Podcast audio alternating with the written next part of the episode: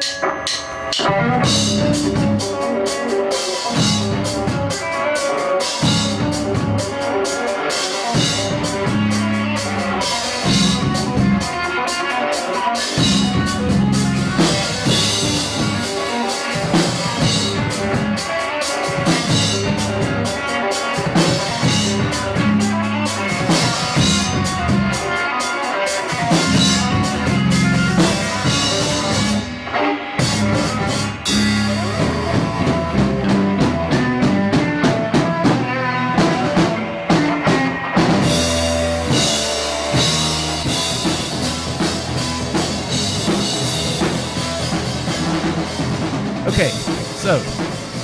First time ever, Bakwai finally played Druid City Brewing Company.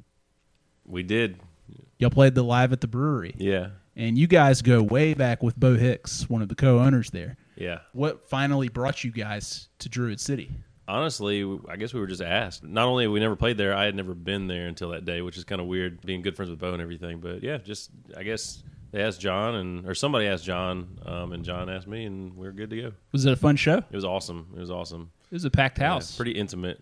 yeah. Did you like that?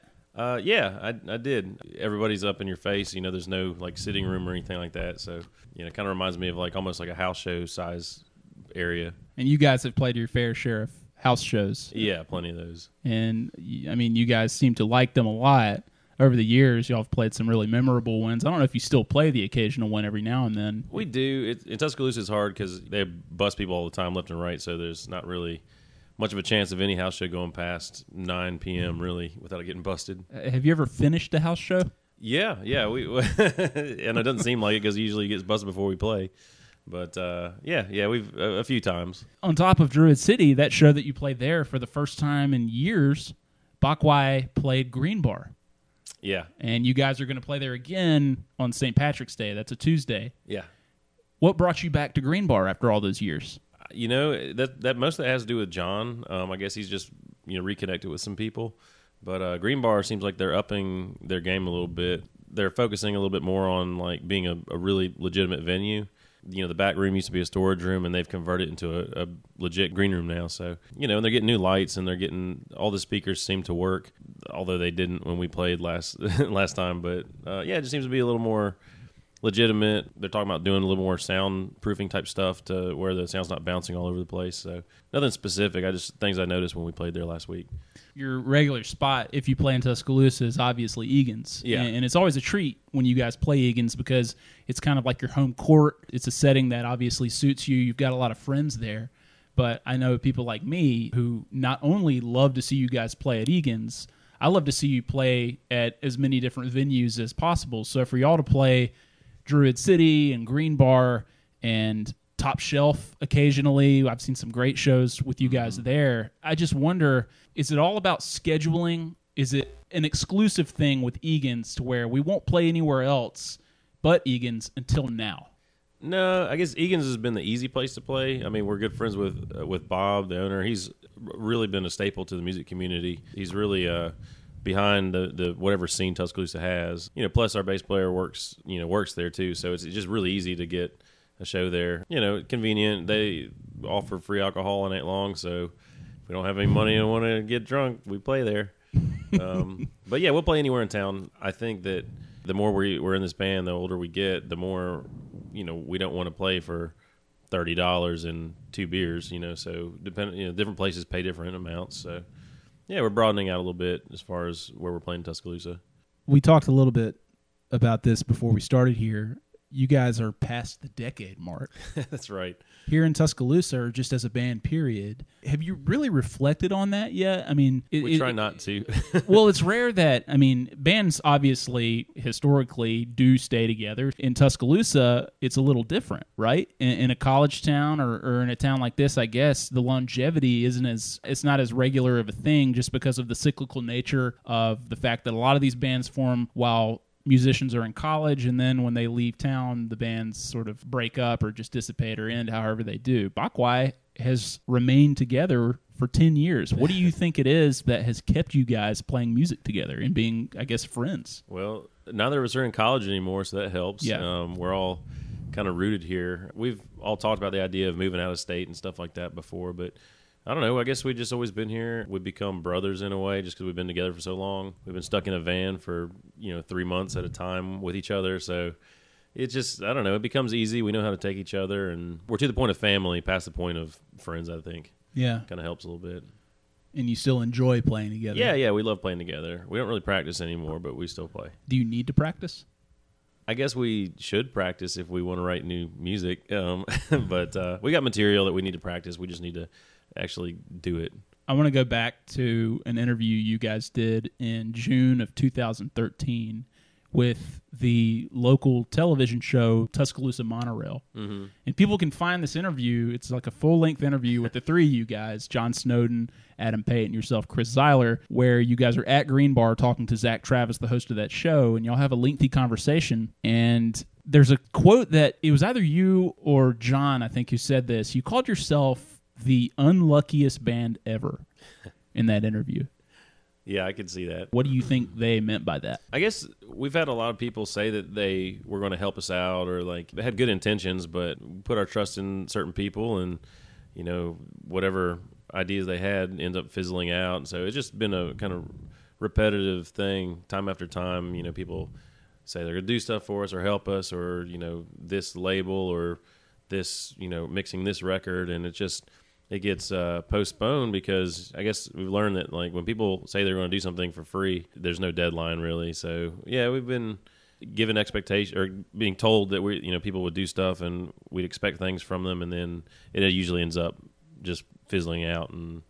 We're back to where we started. So yeah, we've been playing for ten years, and uh, we've had a lot of good people help us and do good things with us and for us. And but you know, as far as any label or you know, album mixing or this and that. Things that should have been done three years ago still aren't done. So Well, you guys are still doing it. You, yet, yet you remain here playing music, playing together, trying to record, writing new songs. yeah, Despite all of the bad luck and plans falling through, what keeps you coming back to the well, the music well, I guess? um, I don't think we can really, you know, get out of it at this point. I mean, it's something that we love doing.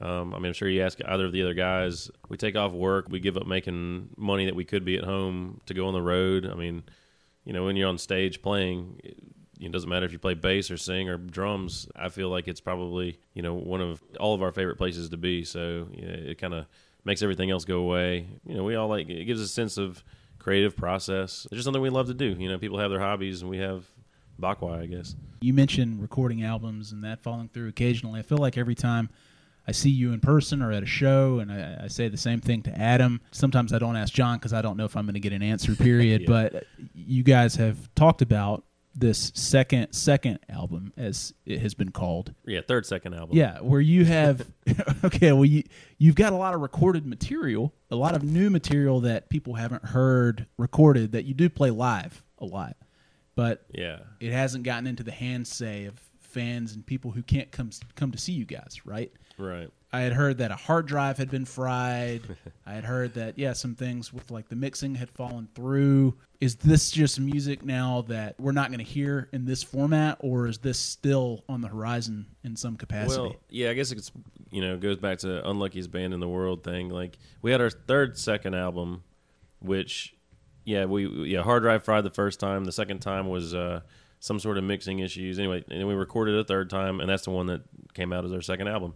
And I think we're probably going to have to do a second, third album as well because everything is ready to be mixed. You know, halfway mixed, but the tracks have gone from being recorded in Baton Rouge like three years ago to being in Birmingham and the mixing process is being held up. So I think we're all pretty exhausted and just want to maybe start from scratch. Um, you know, maybe look at different people to I I don't know. I- There's some different studios and things like that we might record at, but I think or might do it ourselves like we did our first album. But I think we need some forward progress instead of just not knowing when this record's going to come out. What we need to do is pay somebody to do it uh, so we can be sure it's, it's done. But I don't know. We might do the old, you know, roots approach and do it ourselves again. I mean, we have recording equipment, and it might be a little lo-fi than you know what you get in a studio, but you know uh, you can still get quality sounds, and you might have to experiment to get what you want. But you can get something out in six months versus three years. so So it sounds like it's frustrating. yeah, it's pretty frustrating. Yeah, we we just need to we just need to do it, you know, which I think we'll be doing really soon. We've all got some time that's freed up a little bit, so I'd like to get it going again. Let's take a few steps back. You were born in Tuscaloosa, right? No, I was born in Indiana actually. Ah, what part? born in Lafayette.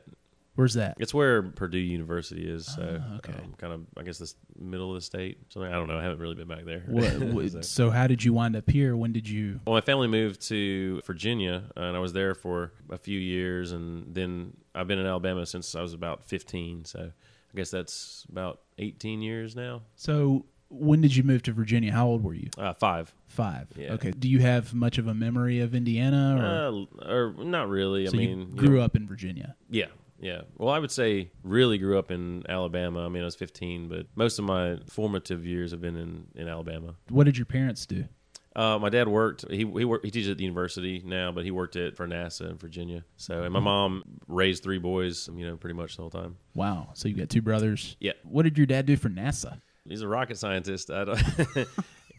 Literally, yeah, a rocket yeah. scientist. He has a shirt that says that too. Yes, as a matter of fact, I am a rocket scientist. Wow.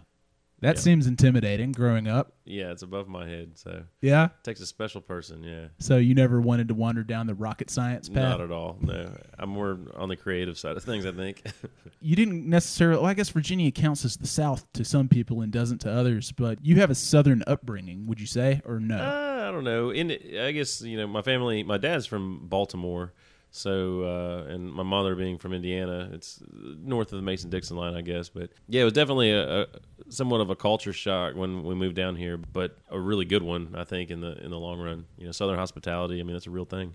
so your household i'm guessing i mean i might be totally wrong was it as strict as some southern households were while you were growing up Mm, not as strict. I mean, not like you know. I never got sent to the backyard to get a switch, or like Right. You know, was made to kneel on rice in the corner when I got in trouble. None of that. So. Um, was religion a part of the household at Uh, all no, or- no, my family wasn't religious, and um, we're more like they exposed me to religion, but you know, it wasn't Southern Baptist religion was something I learned about when I moved down here. So it's, it's de- definitely very different than when I was exposed to growing up. well and for the sake of transparency i should note that you did play church basketball I did, and, and you and I, you and I actually played on a team together. Yeah, 'Cause, uh, yeah, You know. I grew up here too. I went to Central, and you went to Hillcrest High School. That's right. How did you get involved in church activities if religion wasn't a big part of the Well, household? honestly, I started. I guess it was like you know just recreationally after school or whatever. We'd you know get together certain nights at the church at the you know I guess what was it the, the Methodist First church? Methodist, First Methodist,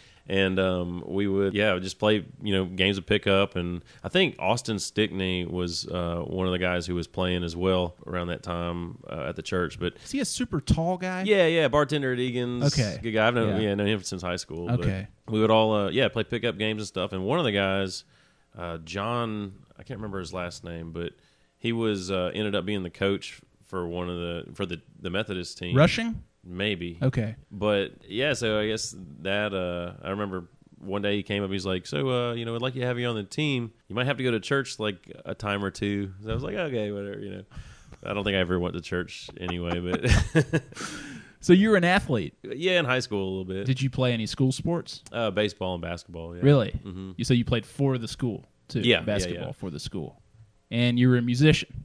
Yeah. Did you? Were you a musician in high school? Uh, yeah, yeah. Actually, that's kind of why I stopped playing baseball because uh, you know I, I was uh, playing music and it, it was just taking up a lot of time. So, So what were you listening to uh, and playing? what was I listening to, like music wise? Yeah. Oh gosh, uh, I grew up kind of on kind of punk mentality type thing. My first band I was in was in high school, and the first band that actually did anything and toured and stuff. It, Chocolate Low Fat Milk the band name. That's and- uh, with a with a mutual acquaintance, George Frangoulis. George Frangoulis, Sure, yeah, yeah, one of my very best friends. So still to this day. But yeah, we played. You know, rock and roll band was, or you know, punk. He was really into like the political punk thing. Uh-huh. You know, fight the man. So Yeah. I kind of grew up in that with that mentality. You know, to question things, and you know, he was a big part of like forming you know my tastes a little bit. Was that encouraged by your parents at all? Like once you started the music thing and got into punk music and listening to that kind of thing, were they were they okay with that? Yeah, or- yeah, they were they're supportive of whatever I was doing, and we practiced in my basement, so they always had to listen to it. And, so- and my mom would come down and like, you know, help help teach uh, you know harmony parts and stuff like that. Some of my other band members and stuff. It was good. It was good. It was a good nurturing environment. So when did you start drumming? Probably when I was, I think I got my first part of my part of a drum set when I was like 13 or 14. My uncle had an old drum set in his attic, and he set it up for me one time when I was visiting up in Indiana, and uh, taught me how to play Wipeout. And I guess I spent you know more time up there than I should have playing on the drums, so he sent me home with it. So. did you naturally want to drum just because he had the set, or did you figure out at some point that you had a knack for it? I played piano for a long time, for like 12 or 13 years, played classical piano. So I guess it kind of translated. But yeah, I, did, I like hitting shit a lot more than I did playing the piano. But I mean, now I wish I would have like continued to play piano because. I don't know. You can you can't serenade a lady with with a drum solo. Well, that, I, that's not what I hear about drummers. that's not what I hear about rock drummers anyway, Chris. I, I hear the opposite actually. So when do you know that you're good enough as a drummer to start playing with a band when do you start to gain the confidence that you can play publicly and in front of people? You know, I don't know. There's still always like a, a nice low level of like nervousness, which I think is good. You know, I mean, been playing out since I was 16 years old. The first tour that Chocolate Fat Milk did was on the East Coast for uh, I don't know, maybe a couple weeks or something like that. So I mean, I've, it's just been I've been constantly playing with somebody since I was younger. So I don't know. I guess the the butterflies go away a little bit, and become more confident in what you do and the feedback you get from other people you know it's really nice to have somebody like some original music that you've done yourself or as a group something you've created and they like it for what it is you know you're not you're not playing someone else's music and you know it's not that that they're liking they're liking what you do so it builds confidence i know that hillcrest sports are big there yeah, I you guess know, football, baseball, basketball, they're really big there. And I'm curious, once you started getting into like punk music and drumming in a band and, and playing music with with your friends there. How did that go? In like the Hillcrest setting was oh it was great. I mean, I wasn't like you know like you know a big jock or anything like that. I was I was pretty much friends with everybody. You yeah, know, it wasn't like a specific group, but yeah, everyone. I mean, everyone loved it. I think it was a, a talent show. Was the first time that George Frangoulis and I, you know, and, and Clay Woldridge, it was the three of us. We uh, got up and played a song called Astro King that George wrote, for, and which became Chocolate Low Fat Milk. Yeah, everyone loved it because it was like three nerds up there playing music, and people to this day still sometimes you know come up and be like, "Oh, Astro King." You, you played an original, yeah, at, yeah, George school talent it. show. Yeah, George wrote it, and we actually didn't didn't have a name. We needed a name to put on the on the application for the talent show and we didn't have a band name. It was just three guys just got together, and so we were at lunch, saw on the milk carton said "chocolate low fat milk," put it down, and that was that was a band that I was in for about five years. Do you still remember how to play Astro King? Could you oh, play man, it? I probably could, but do you remember how? do you remember how it goes? Uh, yeah, but I'm just a drummer. so that's all you've done is play a little piano and drum. Yeah, yeah, yeah, You know, no guitar or bass or anything. Uh, I've got, I make a noodle around, but I haven't played anything formal or anything. So how long did chocolate low fat milk go? Probably about five years, four maybe four four or five years, I guess. You know, I'm still good friends with every one of them. Right. Yeah. But, right. But yeah, that was the that was the first, I guess, real band. You know, first band that I recorded with and toured with and stuff like that. So yeah. So where did you guys tour when you toured? You said East Coast. Yeah, stuck East Coast. Maybe like you know down in Florida and went up to probably North Carolina or something like that. So. Is this like early college age that you're doing this? Or yeah, it was probably 17, 18 years old, I guess. Wow. So you're kind of seeing the world a little bit in, in a musical setting, band, rock band setting. Yeah. Did you get a taste of the rock star lifestyle at all? Not at all. No. no we were we were young, and I thought I think it was great because we were young we were naive and like you know able to just enjoy it for what it was. You know have you have you never know where where you're you're going to be or where what you're going to where it's going to take you. You just have uh, all these expectations and i don't know it's kind of nice now now that we're older we have a little more of a reality check. You know it's like oh we tour on the east coast for 2 weeks.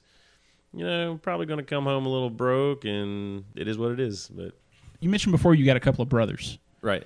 We took a little break there for a second and you mentioned that one of them was a Marine or is a Marine or yeah, I guess once a Marine, always a Marine, right? That's right, yeah, exactly. But yeah, my wife's brother, my brother-in-law is a Marine. Um, yeah, he's not currently like active, or, but right, yeah, right. Okay, and what's your other brother do?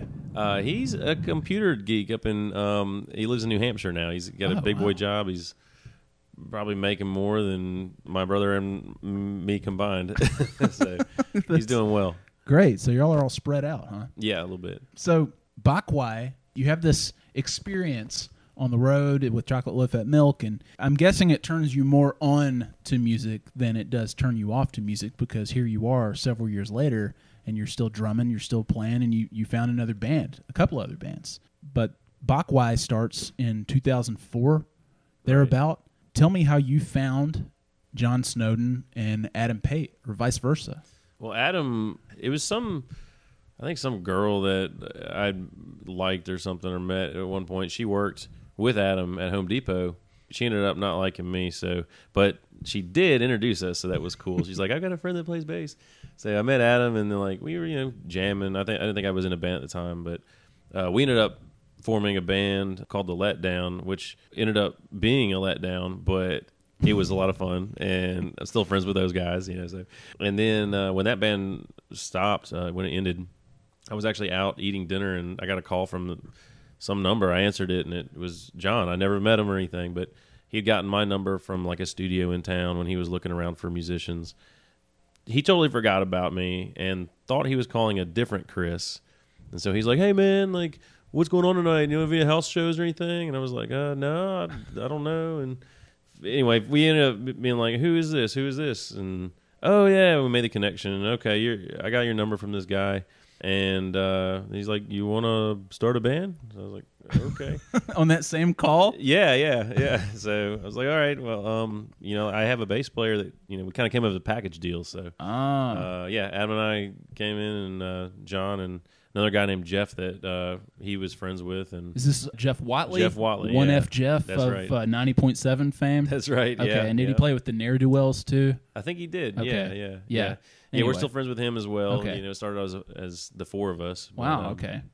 Ended up as a three piece after a while. Well, what was the four piece Bakwai? The original, yeah, the v- original. quartet like? What what was that band like? Uh, it was you know John's writing style was a little different. It was still really good. He was really heavily influenced by Elvis Costello, which is I think is awesome. His songs were a little like bouncier and kind of I don't I don't even know the right word. Maybe cleaner, herky jerky ish, but.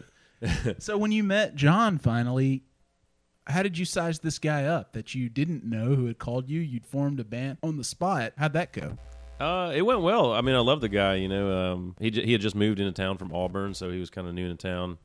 Didn't know a whole lot of people, and um, yeah, I, I like the way he, he wrote. Adam and I, we we'd been friends for a while at that point, and we both liked how he wrote, and we ended up. You know, I think Jeff was in a little bit different thing, so we ended up being a three piece after a while. But yeah, just evolved together. Uh, John had like a big problem with like you know he was used to always having control in whatever band he was in and you know writing every part and this and that so we we broke him of that a little bit and now it's uh it's great you know It- How does that work? And not to digress too much, but somebody is writing the songs. John is the, I guess, primary songwriter of the band, correct? Right, yeah. So when he's writing the songs, how do you, the drummer, and how does the bassist, how do you guys put yourselves into it? How do you mold the songs to your liking, and how do you make it your own along with John's? And how, how is he okay with that after you've done that? Yeah, well, um, you know, when we actually practice, uh, you know, John comes to practice with like uh,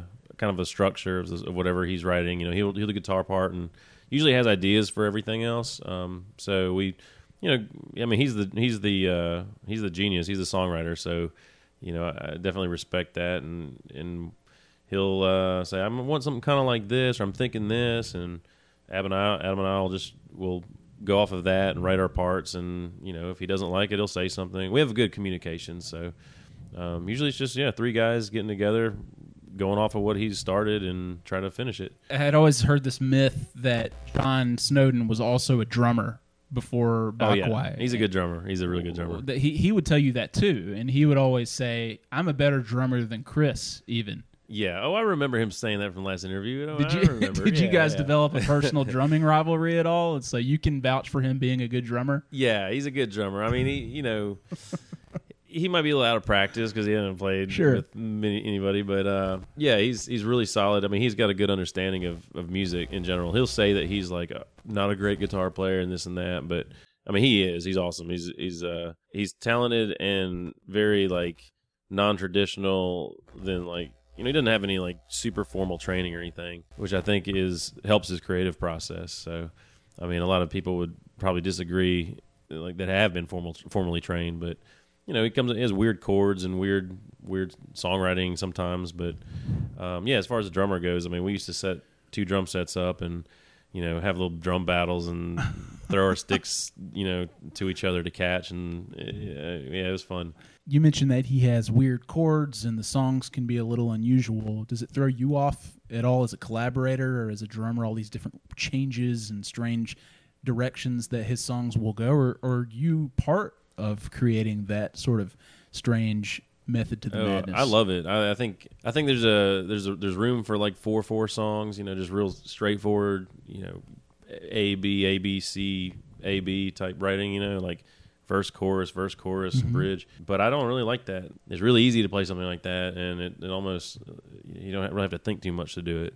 So yeah, I love when he, I mean he'll he'll write songs and he just naturally I think comes up with stuff that has changes and he'll write like a two and a half minute song that has like four different time signatures and it keeps me on my toes it keeps my brain working and i like that kind of stimulation so which is probably why we're still a band because we play stuff like that instead of you know good old like americana or alt country stuff Yeah, it it doesn't seem like something you get easily tired of doing because Yeah. of how I don't, want to say wild because it's controlled. I mean, everything about y'all's performance is very tight. It just goes in all sorts of strange directions, but it seems like something that is extremely well rehearsed.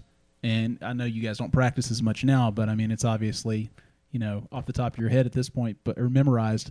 But it just seems very controlled. Yeah, yeah. I guess we all like, you know, a genre called math rock. I mean, uh, you know, where people it can get way out in left field where your time signatures will change and they'll they'll do stuff backwards and have like you know 15 16th time signatures like really odd stuff. And sometimes it works sometimes it doesn't but um yeah it's uh, i think there's something to be said about doing something that appeals to other musicians as well as like normal people that listen to the radio you know. Pop sensible without being boring Well, you don't seem bored when you play because something I've always noticed since day one when I saw you guys, I feel like I saw you guys at maybe a, a 90.7 benefit at the Jupiter, maybe back in 2005 or 2006. Yeah, it was it was in y'all's first couple of years for sure. And one thing I've noticed, I noticed then all the way up to now, and it hasn't really changed, is you drum with a lot of energy and enthusiasm.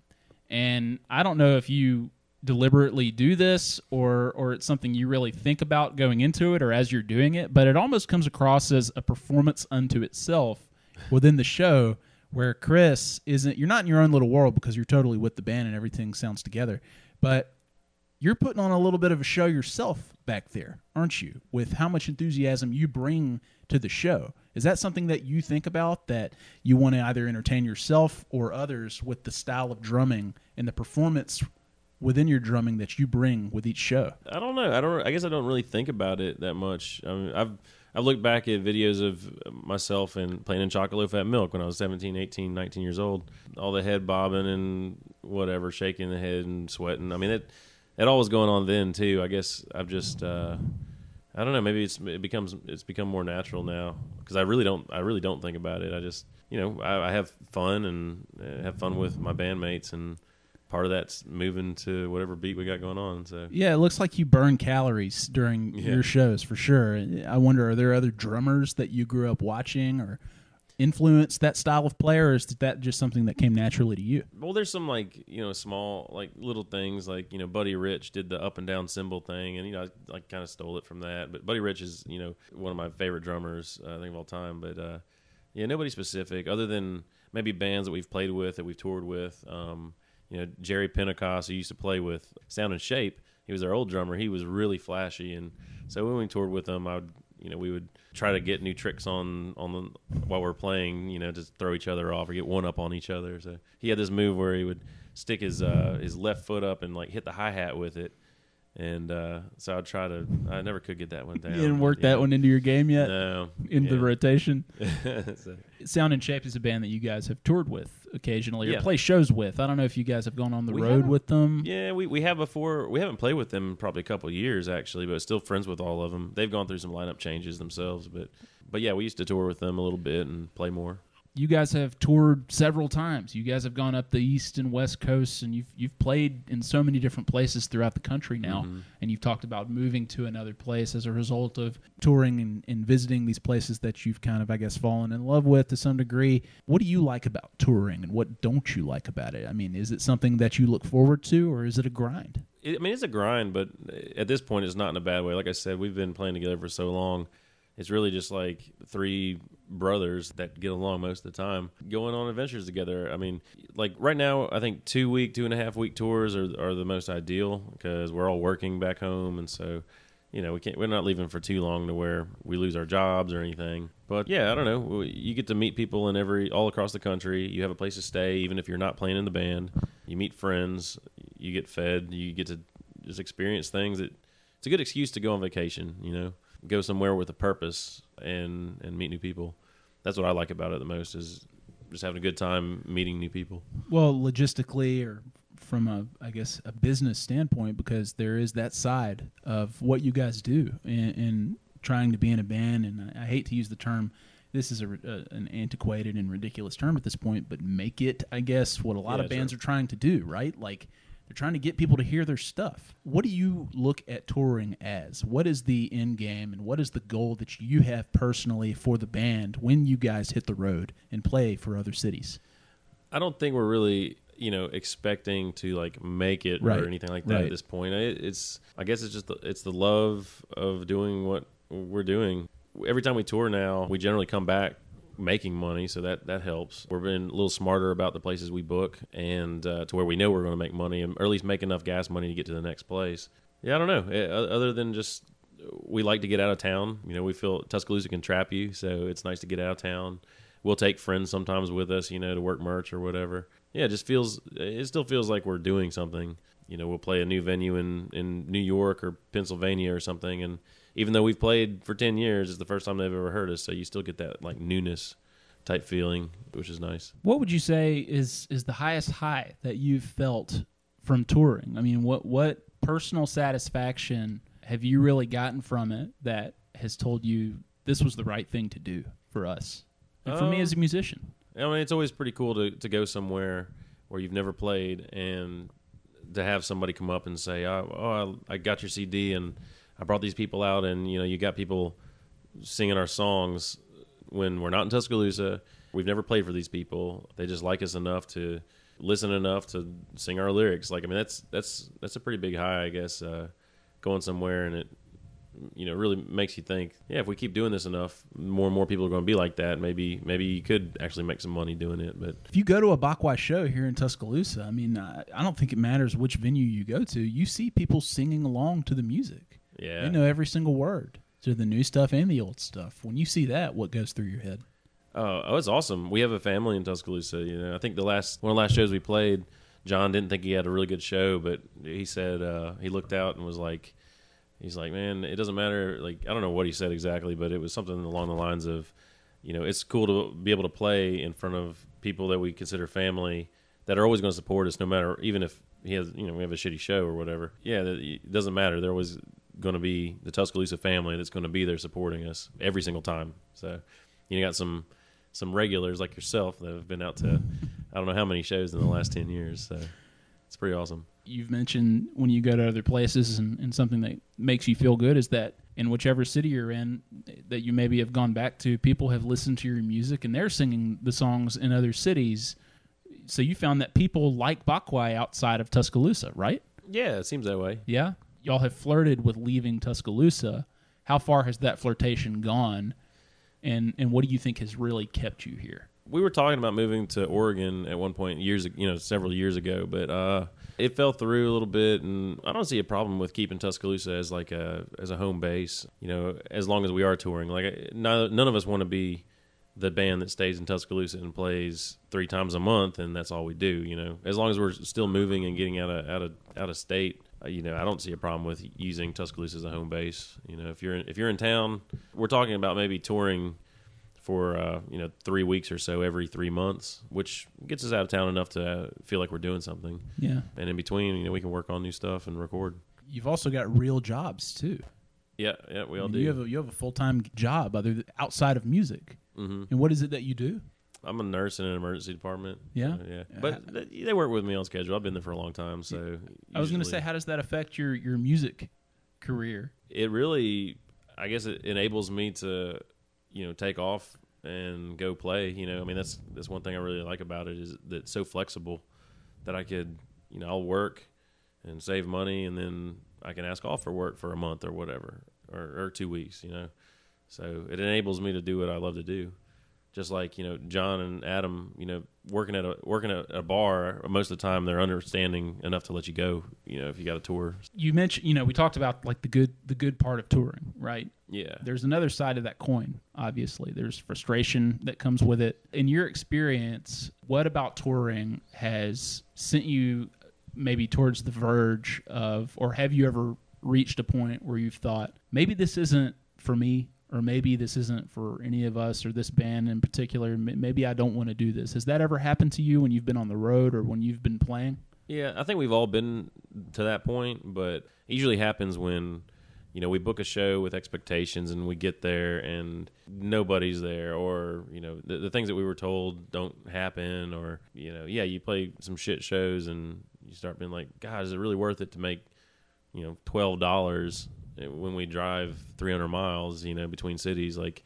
Yeah, I mean, it, it sometimes can be a little frustrating, but we're at the point now, like I said, where we're smarter booking shows. So it doesn't really happen as much anymore, I don't think. We all know that we could be at home working throughout tour and making more money for ourselves, but, you know, we're not going to be doing what we love doing. So, I'm curious. You know, I've never been in a band. I'm, I'm not a musician, but I've always wanted to know, especially somebody who has followed musicians and paid closer attention here in Tuscaloosa than some. How hard is it to try and make a band work? I don't think it's hard to just start a band. Um, it might be hard to keep a band together because you start, you know, just like anyone you hang out with for a long, you know, too long, you start noticing all the little things that piss you off, or like, I don't know. I mean, you're married. I'm sure you went through a point where it's like leaving the cap off the toothpaste. You know, it's like little things like that that, that really start getting to you. But then you get to a point after you get past all that, you know, where you just take it all in stride and you're like, oh, that's who they are. It's really similar to like any relationship, any like, I mean, it's kind of romantic in Bakwai. We have a little romance, but you know, it, I'd say it's a lot, a lot similar. It's really parallel to any kind of romantic relationship. It's easy to start to, to hook up with somebody, but you know, once you get into it, you either leave them or you keep it going. So, in, in a sense, you kind of feel like Bakwai is more of a marriage than anything. Yeah, I think so. Yeah, we all love each other. Yeah. It's a very loving relationship. Yeah. It's a love hate. Love, hate. Yeah, Yeah. I, I'm sure that love outweighs the hate, but, yeah. well, you hesitated. It's there. like it's yeah, well, most definitely, most definitely, yeah. John and I are like the married couple, and Adam's like our counselor. uh huh. Yeah. what is that dynamic? How does that work? it's good. Um, I mean, being a three piece, you're always two against one.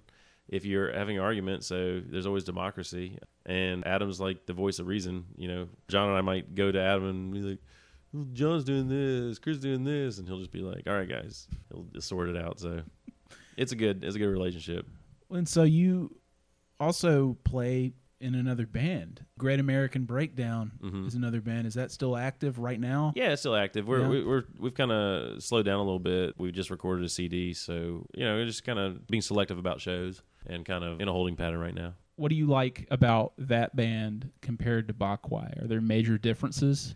It's just a different group of people, you know. I mean, like I said, you, you it takes a while to really get to know each other and get to take know how to take each other, um, and we all get along. You know, we, we did a tour out to Austin and back. It was the only tour, the longest tour that they've ever done as a band, and yeah, you you realize some things like wow, you you do have to sleep on floors, and you know you you may not shower tonight, you know, so it was good, but it was a little rough. We're not really an established band outside of Alabama, so the money wasn't quite there like it was with Bakwai. It was harder to book shows. You know, usually with Bakwai, I guess we've been around for so long and played enough places that it's easy to call someone up and you know you have the personal connections established, and so it's been a lot easier with Bakwai than it is with the breakdown outside of Alabama. But inside, like in Birmingham, I mean, the breakdown does great. You know, some sometimes even better than Bakwai. So So Bakwai is going to carry on.